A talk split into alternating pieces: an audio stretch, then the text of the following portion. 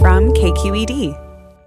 We're joined now by New York Times correspondent Rukmini Callimachi. Callimachi has uncovered details about the story of Breonna Taylor, the young woman in Kentucky who was killed by police during a drug raid on her home in March. Using interviews, documents, and recordings, Callimachi pieces together how Taylor ended up in the middle of a drug raid and how officers mishandled it. One of the three officers involved in the killing of Taylor has been fired, and none have been arrested months after her death, as calls for justice continue in the streets and on social media. Rukmini Callimachi, thanks so much for joining us. Thank you for having me. You know, there were some really key and important details that I learned from your piece in the New York Times, which is titled Breonna Taylor's Life Was Changing. Then the police came to her door. One of the first things that, that jumped out at me was on the night of the raid, the officers staking out Breonna Taylor's apartment missed several critical things. For one, that her boyfriend was with her in her home that night. Can you talk about, about what happened there? Yes. So uh, the officers who were staking out her apartment had a briefing a couple of hours later where they were told that she was home alone, that she had no children of her own, no pets, uh, and that there would not be anybody else on the premises. That was wrong, and that uh, that misinformation essentially led to a cascade of events that eventually culminated in her death. That night, uh, Breonna Taylor came home from having had a date night with her boyfriend, Kenny Walker. Um, if they had been at her house just one hour earlier, we're told that the police was there at 10 p.m. If they had been there just at 9, 9 o'clock, one hour earlier, they would have seen her coming home with her boyfriend. They might have run the plates on her boyfriend's car and seen that he's a licensed gun owner. Um, and that might have changed the way that they that they carried out the raid. Uh, instead, uh, they went into her house thinking that she was an unarmed woman home alone. Um, they didn't properly announce themselves, and as a result, Breonna Taylor's boyfriend thought that somebody was breaking in, and he grabbed his gun, which he was licensed uh, to own. Uh, and fired at the police, which which then set off uh, a torrent uh, of gunfire that led to her death. You mentioned that uh, they didn't announce themselves properly. There's been some controversy around this. Can you describe what you've learned? Sure. So what what they did that night uh, was called a knock and announce uh, a search warrant and it's just like you just like it sounds. You're supposed to knock and you're supposed to announce yourself as police. We interviewed um, uh, a former swat uh, team instructor david james. He's now actually the, the, the, president of city council in louisville kentucky. And he he was actually involved uh, in a previous career as as a police officer. Uh, he had he had been a trainer at the kentucky police academy. He had trained some of the very officers who went in that night. And he explained to me that when you're doing what's called the dynamic dynamic entry, which is bursting into somebody's ho- uh, home in the middle of the night, it's extremely important to announce yourself very loudly and very consistently before, specifically because if you're if you're breaking down somebody's door in the middle of the night and you don't announce yourself, then the people inside can think that you're an intruder, that you're that you're a robber coming in. Kentucky is a stand your ground state. That means that uh, a homeowner a resident inside their own home is allowed to use deadly force against an intruder if they believe that that person um, is coming in with with ill will, and that's exactly what happened. They didn't properly announce themselves. Um, we were able to find just one neighbor who heard them say police, and he heard it only once. We were told by by David James, who had trained some of these men, that you're supposed to say police, police, search warrant at the top of your lungs, loudly enough that that the entire neighborhood should have been able to hear it, um, and that did not happen. And I mean why would they even be doing a no knock warrant, uh, trying to break down a door? I mean, you talk about the quote evidence they had against Taylor, uh, and that in your view, it was pretty thin. Mm. So, um, Taylor uh, was linked to uh, a man named Jamarcus Glover. He had been her on again, off again boyfriend for uh, for the past four years since 2016, and the, the, the search warrant that was sought for her apartment was part of a larger investigation into a criminal syndicate run by this ex boyfriend. Um, they were hitting five houses that night, and they were hoping to find drugs or else the proceeds of drugs, so cash, etc., stored at uh, these houses. Um, they ended up doing three no-knock uh, uh, searches uh, right before her house, which went fine. Those were at the actual drug houses that were operated by this man, and then everything went wrong at her house where they actually did not do a no knock uh, warrant. They did they did a, a knock and announce, meaning they're supposed to knock and announce, but as we discussed, they didn't properly announce. And there was, so once her boyfriend uh, fired a single shot thinking that it was an intruder at the door. And this is very clear that he had no idea it was the police when he called 911 and told them that yes. he didn't know what was happening. Someone kicked in the door and shot my girlfriend, is what he said. And this was yes. a recorded call like minutes after that had happened. You talk yes. about the actions uh, that are believed to be a result of a detective named Hankison. Can you talk about yes. what Hankison did? Yes. So there were three officers that night who discharged the, their weapons. Uh, the first two were were the people who were directly at the door, uh, who were banging on the door and who burst into uh, to her apartment. They returned fire directly in the direction of um, of of Breonna Taylor and her boyfriend after being shot at. Uh, Brett Hankison was a detective who was in the same uh, lineup, in the same breezeway as those two, but for reasons that remain unclear, he left that formation he ran out into the parking lot. Her, her apartment was on the ground floor of this apartment complex. He ran into the parking lot and he was standing um, uh, on basically on the side of the street. And he began firing blindly into her patio door and into her window of her apartment, both of which were covered with a blind, um, discharging at least 10 rounds uh, from, from 30, 40 feet away without any clear line of sight. Um, those bullets went not just through Breonna Taylor's apartment, they went clear all the way through the wall to the apartment behind, uh, where a pregnant woman and her five year old child uh, were sleeping. Um, so that that action uh, has been described as as reckless and as a violation of the police's own protocols because you are supposed to have a direct line of sight when when you use lethal force, which he did not, and that's why that officer has been fired, he's the one that I believe is the most likely to be charged of the three. Um, but it's also quite likely that the two who were in the doorway, who were returning fire after been, having been shot at and who did have a line of sight, may not be charged because their their actions uh, can be seen as being actions in self defense. Well, certainly we know that the protests have called for criminally charging actually all three officers in the case, yes. but can you give us the status of this, like what the investigations are? I know you tried to get answers um, from the local police department as well as the attorney general's office. I mean, what what's going on with these investigations? Sure. So there are three parallel investigations that are going on. One is by the police's own integrity unit. So that's the police investigating the police. Um, that's many consider that to be the least credible because it's an internal uh, affair, and um, and people believe that the police are not going to be objective about their own officers. Um, the second level is an investigation by the state's attorney general, and what has been holding up that investigation was that the bullets and the the and the shell casings from the crime were taken to the FBI's lab at Quantico in Virginia and were being processed there. Um, the same day that my story ran, which by the way was a Sunday, um, the state attorney general um, surprised everybody and went on national TV to announce that finally the lab results were in, the forensic analysis of these bullets, which is key because that forensic analysis is going to show you which of the three officers whose ballistics actually killed her. Um, and that's relevant uh, to whether you can pursue murder charges or not. Um, he announced. So my story ran almost exactly a week ago, um, and that same day, the, the, the attorney general announced the, the the results are in, and that they are they are going to to announce their charges at some point in the near future. Um, what I've been told by sources in Louisville is that they wanted to get through Kentucky Derby, which was this Saturday.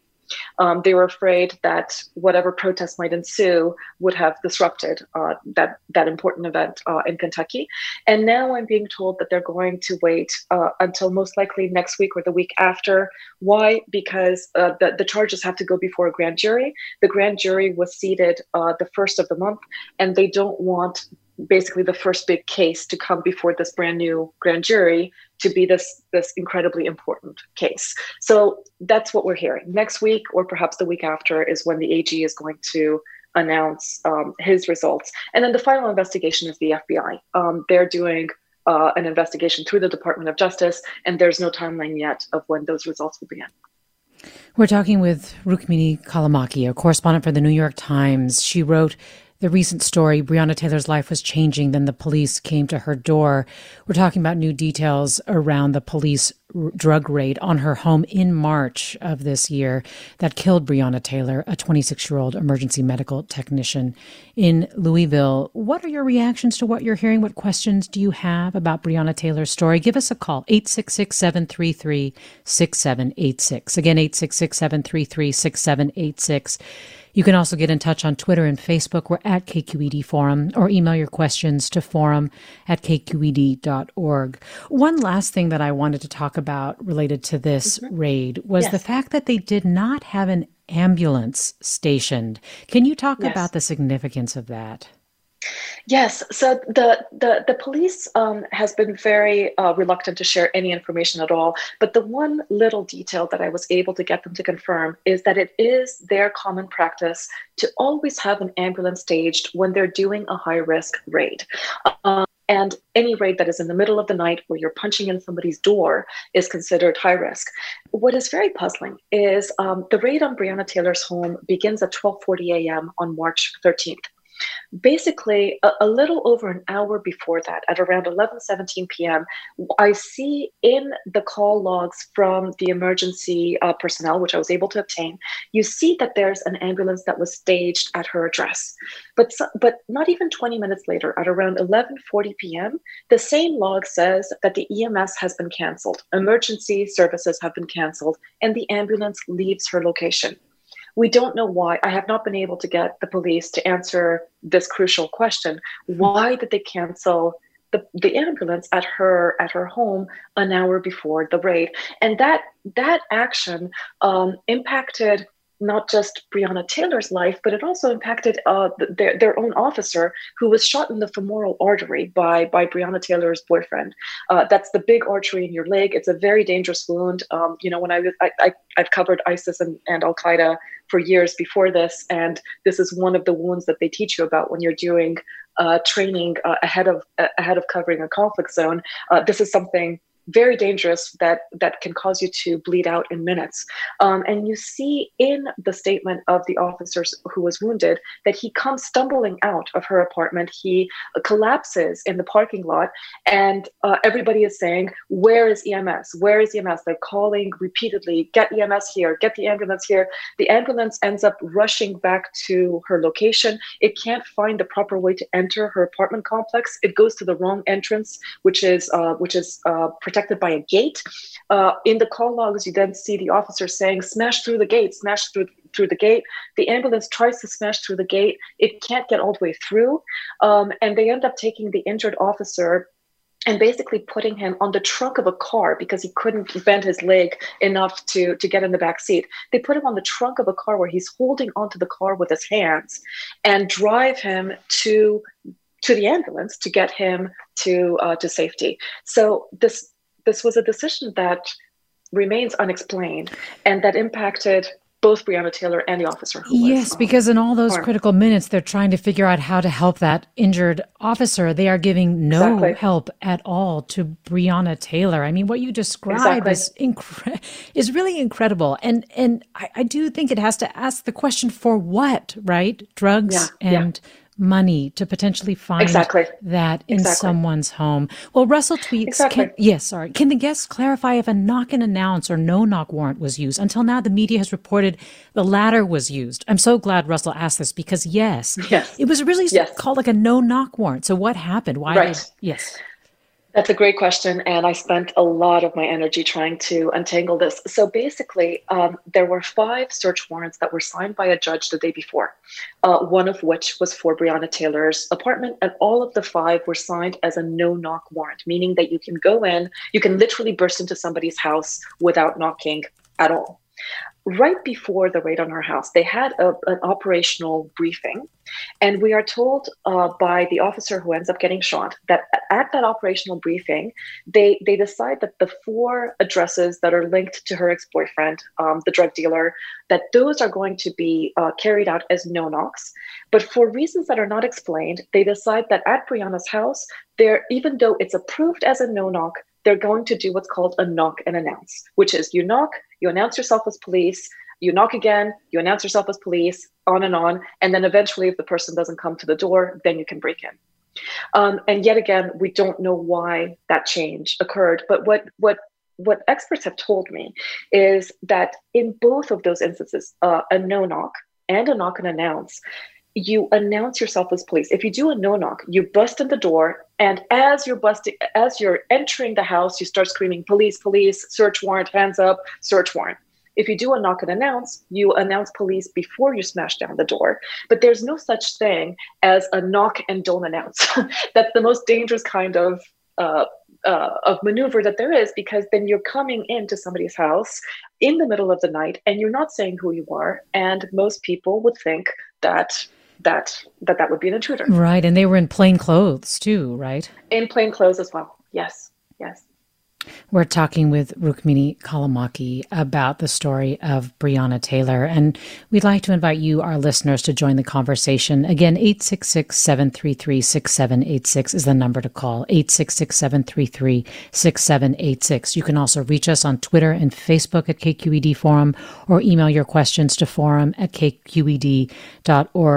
And Rukmini Callimachi, I mean, you also learned quite a few details just about who Breonna Taylor was, and I look forward to talking about that with you after the break. Rukmini Callimachi's piece in the New York Times is titled Breonna Taylor's Life Was Changing, Then the Police Came to Her Door. Stay with us for more after the break. I'm Mina Kim.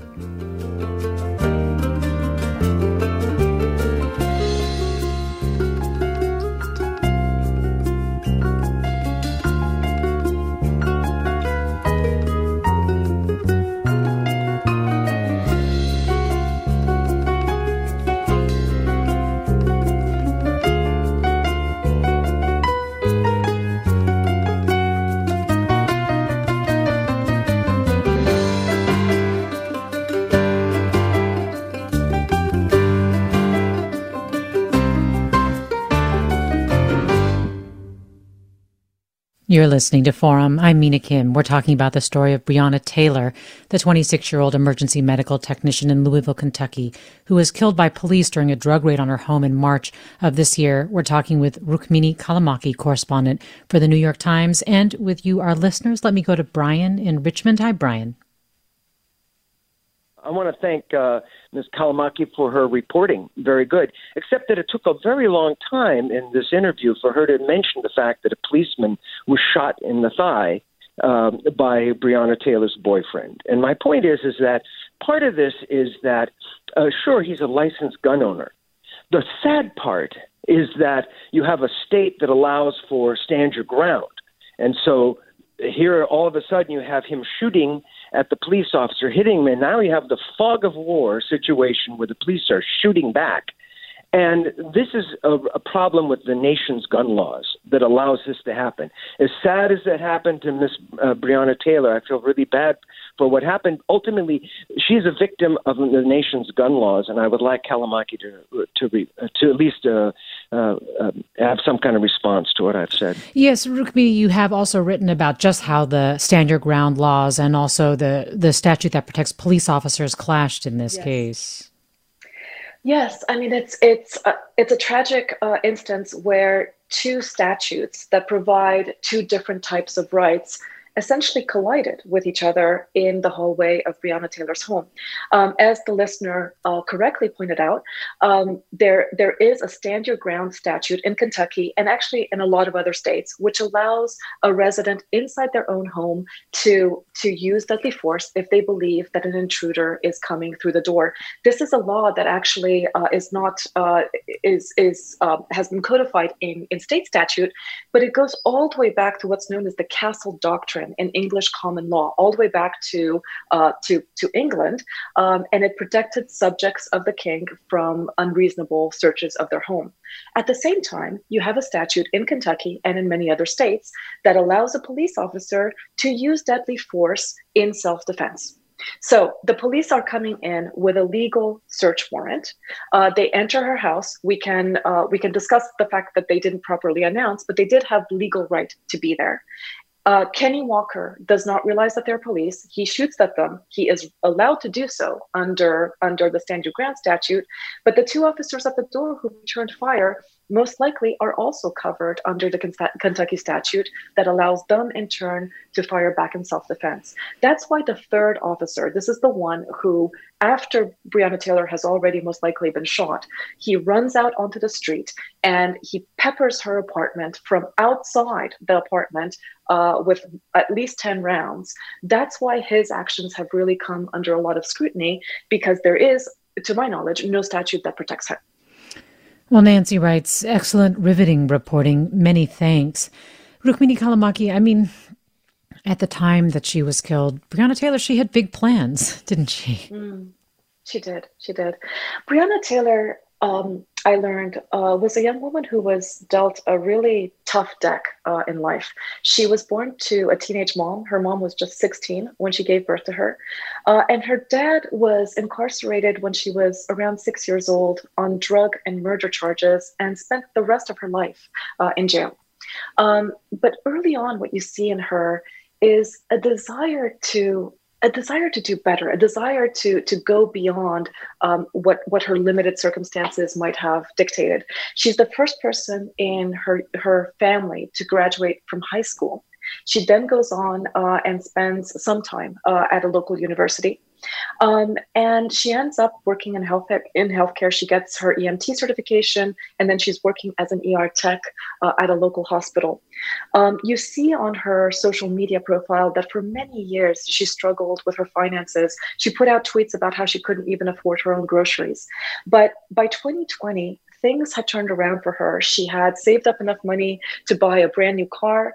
Uh, she she was planning to buy herself a house, uh, and crucially, she had um, she had committed to Kenny Walker, who by all accounts was a really nice man, and she had left behind an ex boyfriend that um, that had been involved in drugs and that had uh, whose actions had repeatedly.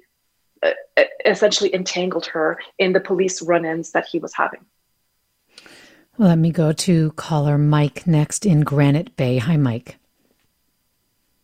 I just thought that Breonna Taylor's case could be like a poster child for defunding our disastrous long term war on drugs. The war on drugs. Yes, Rukmini Callimachi, I mean, Breonna Taylor in many ways has actually become an icon for many things. Can you talk a little bit yes. about the impact that she's had and whether or not it is causing people to really question the kinds of uh, tactics we use related to drug crimes? Yeah. I think that is one takeaway uh, that certainly uh, my colleague Yoruba Richen has um, has put front and center in the documentary that we made uh, on her case. In the end, this entire tragedy was about drugs, was about you know trying to stop uh, the flow of drugs, and um, and as we've discussed, uh, the search warrant for her house uh, was a lot thinner uh, than the search warrants for the other locations that were actively involved in drug trafficking. And it begs the question: Is it worth taking these enormous risks for a pile of drugs? And I think that the city of Louisville has has pretty affirmatively said no because they have now banned uh, no knock warrants altogether.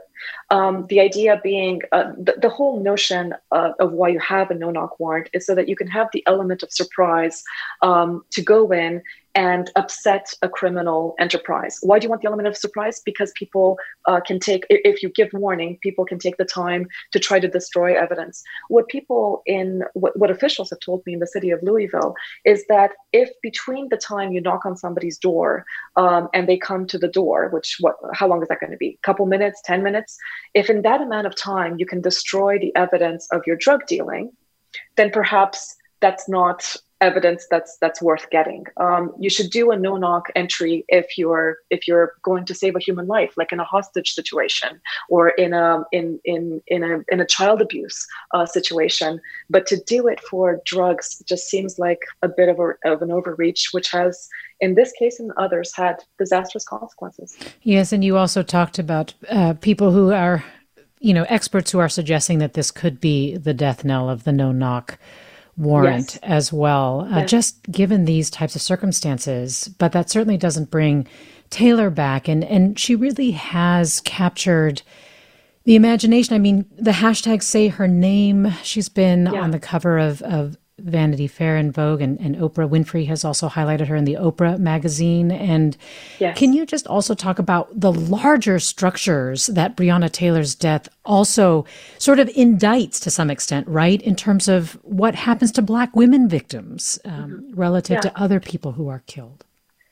Yeah, you know, I spent a lot of time in Louisville digging into the backgrounds of these three officers to see if I could if I could find a, a pattern of racist behavior. And I couldn't find direct evidence of racism on for those three officers. But where I think you have the systemic piece is that we we never hear of this kind of raid and this kind of tragedy happening to a white woman. Um, we don't hear of this happening in middle class or upper middle class uh, households. You know, there, if somebody is uh, accused of uh, of drug trafficking, they go the polite route, you know, which is to get lawyers involved um, and and do an investigation that way. Um, and so, I think for all of those reasons, Breonna Taylor has become an icon, and her her silhouette, which is now everywhere, has become a byword for police violence and for racial injustice. But also, even, I mean, relative to the death of George Floyd in May, her death was in March, right? March 13th. Yes. We did not yes. have video footage of this, and we frequently don't, right? Yes, yes. And and that's where that's where her case is is really quite interesting and remarkable. Um, you don't see other cases, I, or at least I'm not aware of them, where somebody's name becomes this well known when there isn't camera footage uh, available.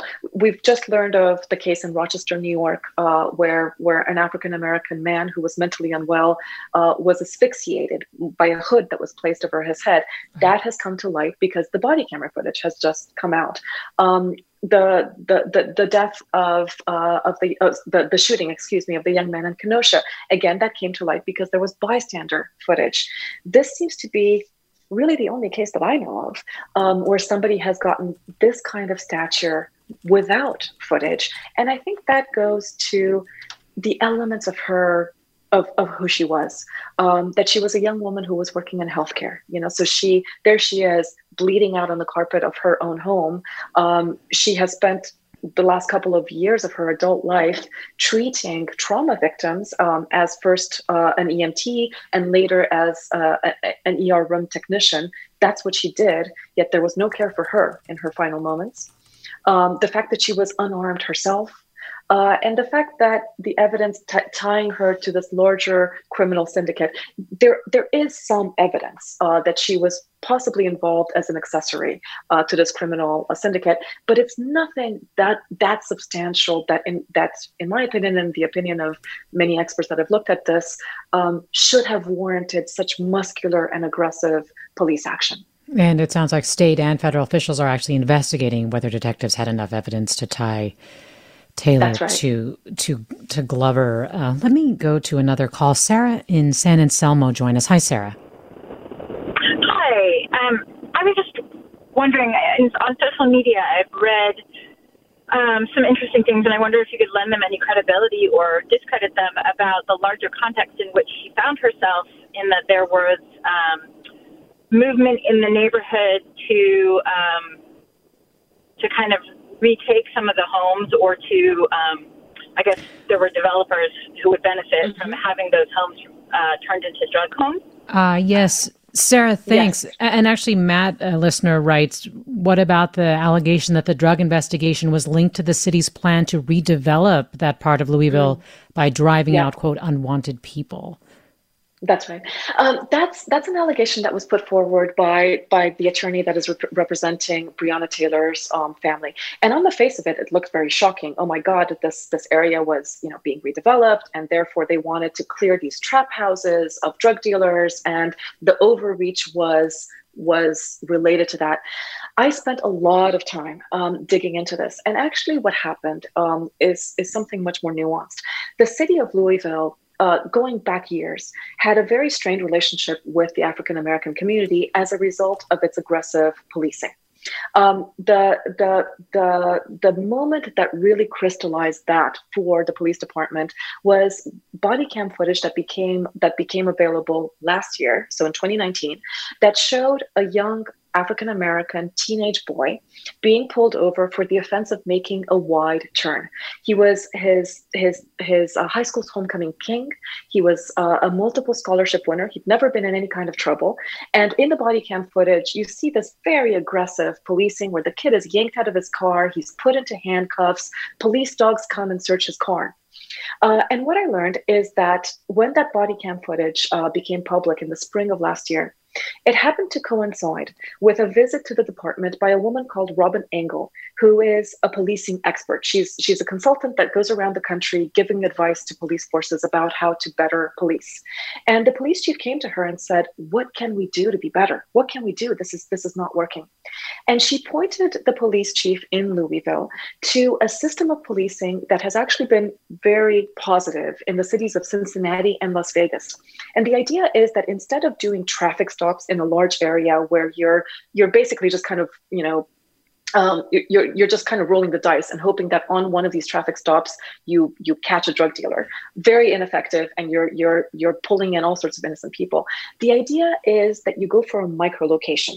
You look at the statistics in your city and you say which little part of this landmass that is Louisville is contributing the most to violent shootings, to murders, to, to drug deals gone bad, etc. And so they ended up instituting an entire squad that was going to do this type of policing.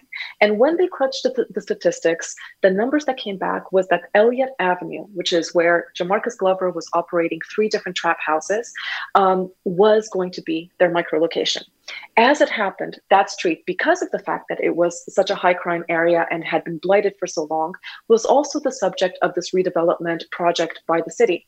I went out to that area and I spoke to residents and I spoke to local community activists, and they debunked this notion that the city uh, was was gentrifying it in a negative way. They said we are we we welcome the redevelopment. We've been asking for it. We're happy that it's happening. We hate the drug deals that are happening here. We don't feel safe in our own neighborhood. Uh, and they explained to me that it was not gentrification uh, run amok, but the two things did meet uh, in the raid on Breonna Taylor's home because the gentrification, sorry, the redevelopment project, this micro based policing um, effort all ended up focusing on Elliott Avenue and by conjunction on her apartment because she had been seen um, on multiple occasions with that drug dealer. When she had been dating him. Let me see if I can get yes. one last call in. Maurice in Oakland, thanks so much for joining us.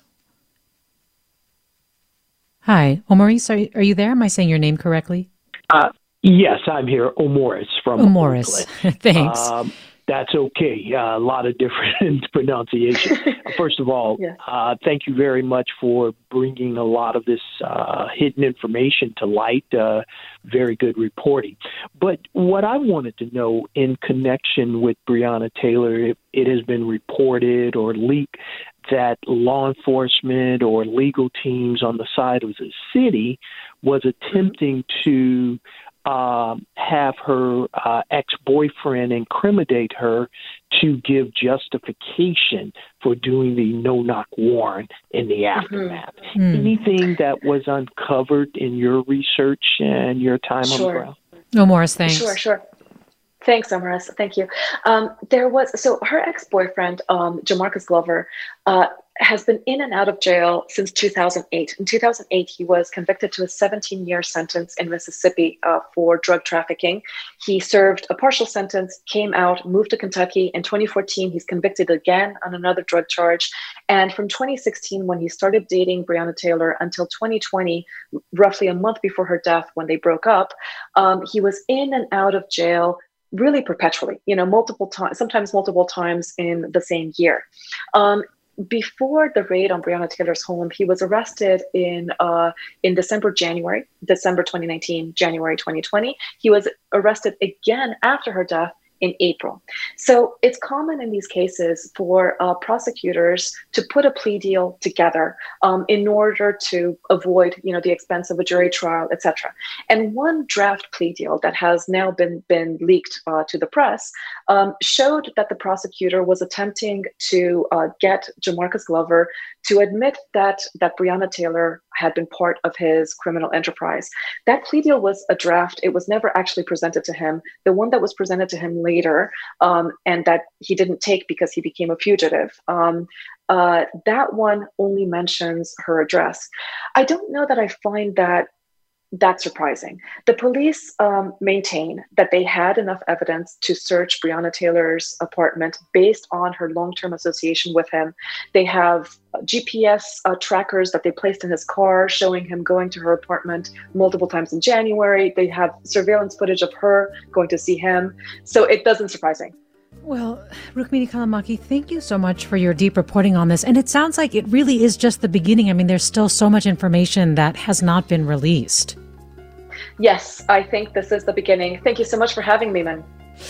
Rukmini Callimachi, correspondent for the New York Times. If you want to read her piece, it's titled Breonna Taylor's Life Was Changing, Then the Police Came to Her Door.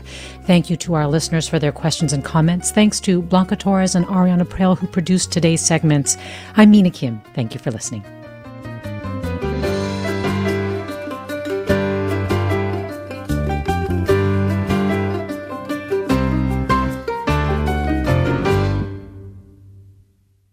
Funds for the production of Forum are provided by the members of KQED Public Radio, the Germanacos Foundation, and the Generosity Foundation, and the Bernard Osher Foundation, supporting higher education and the arts.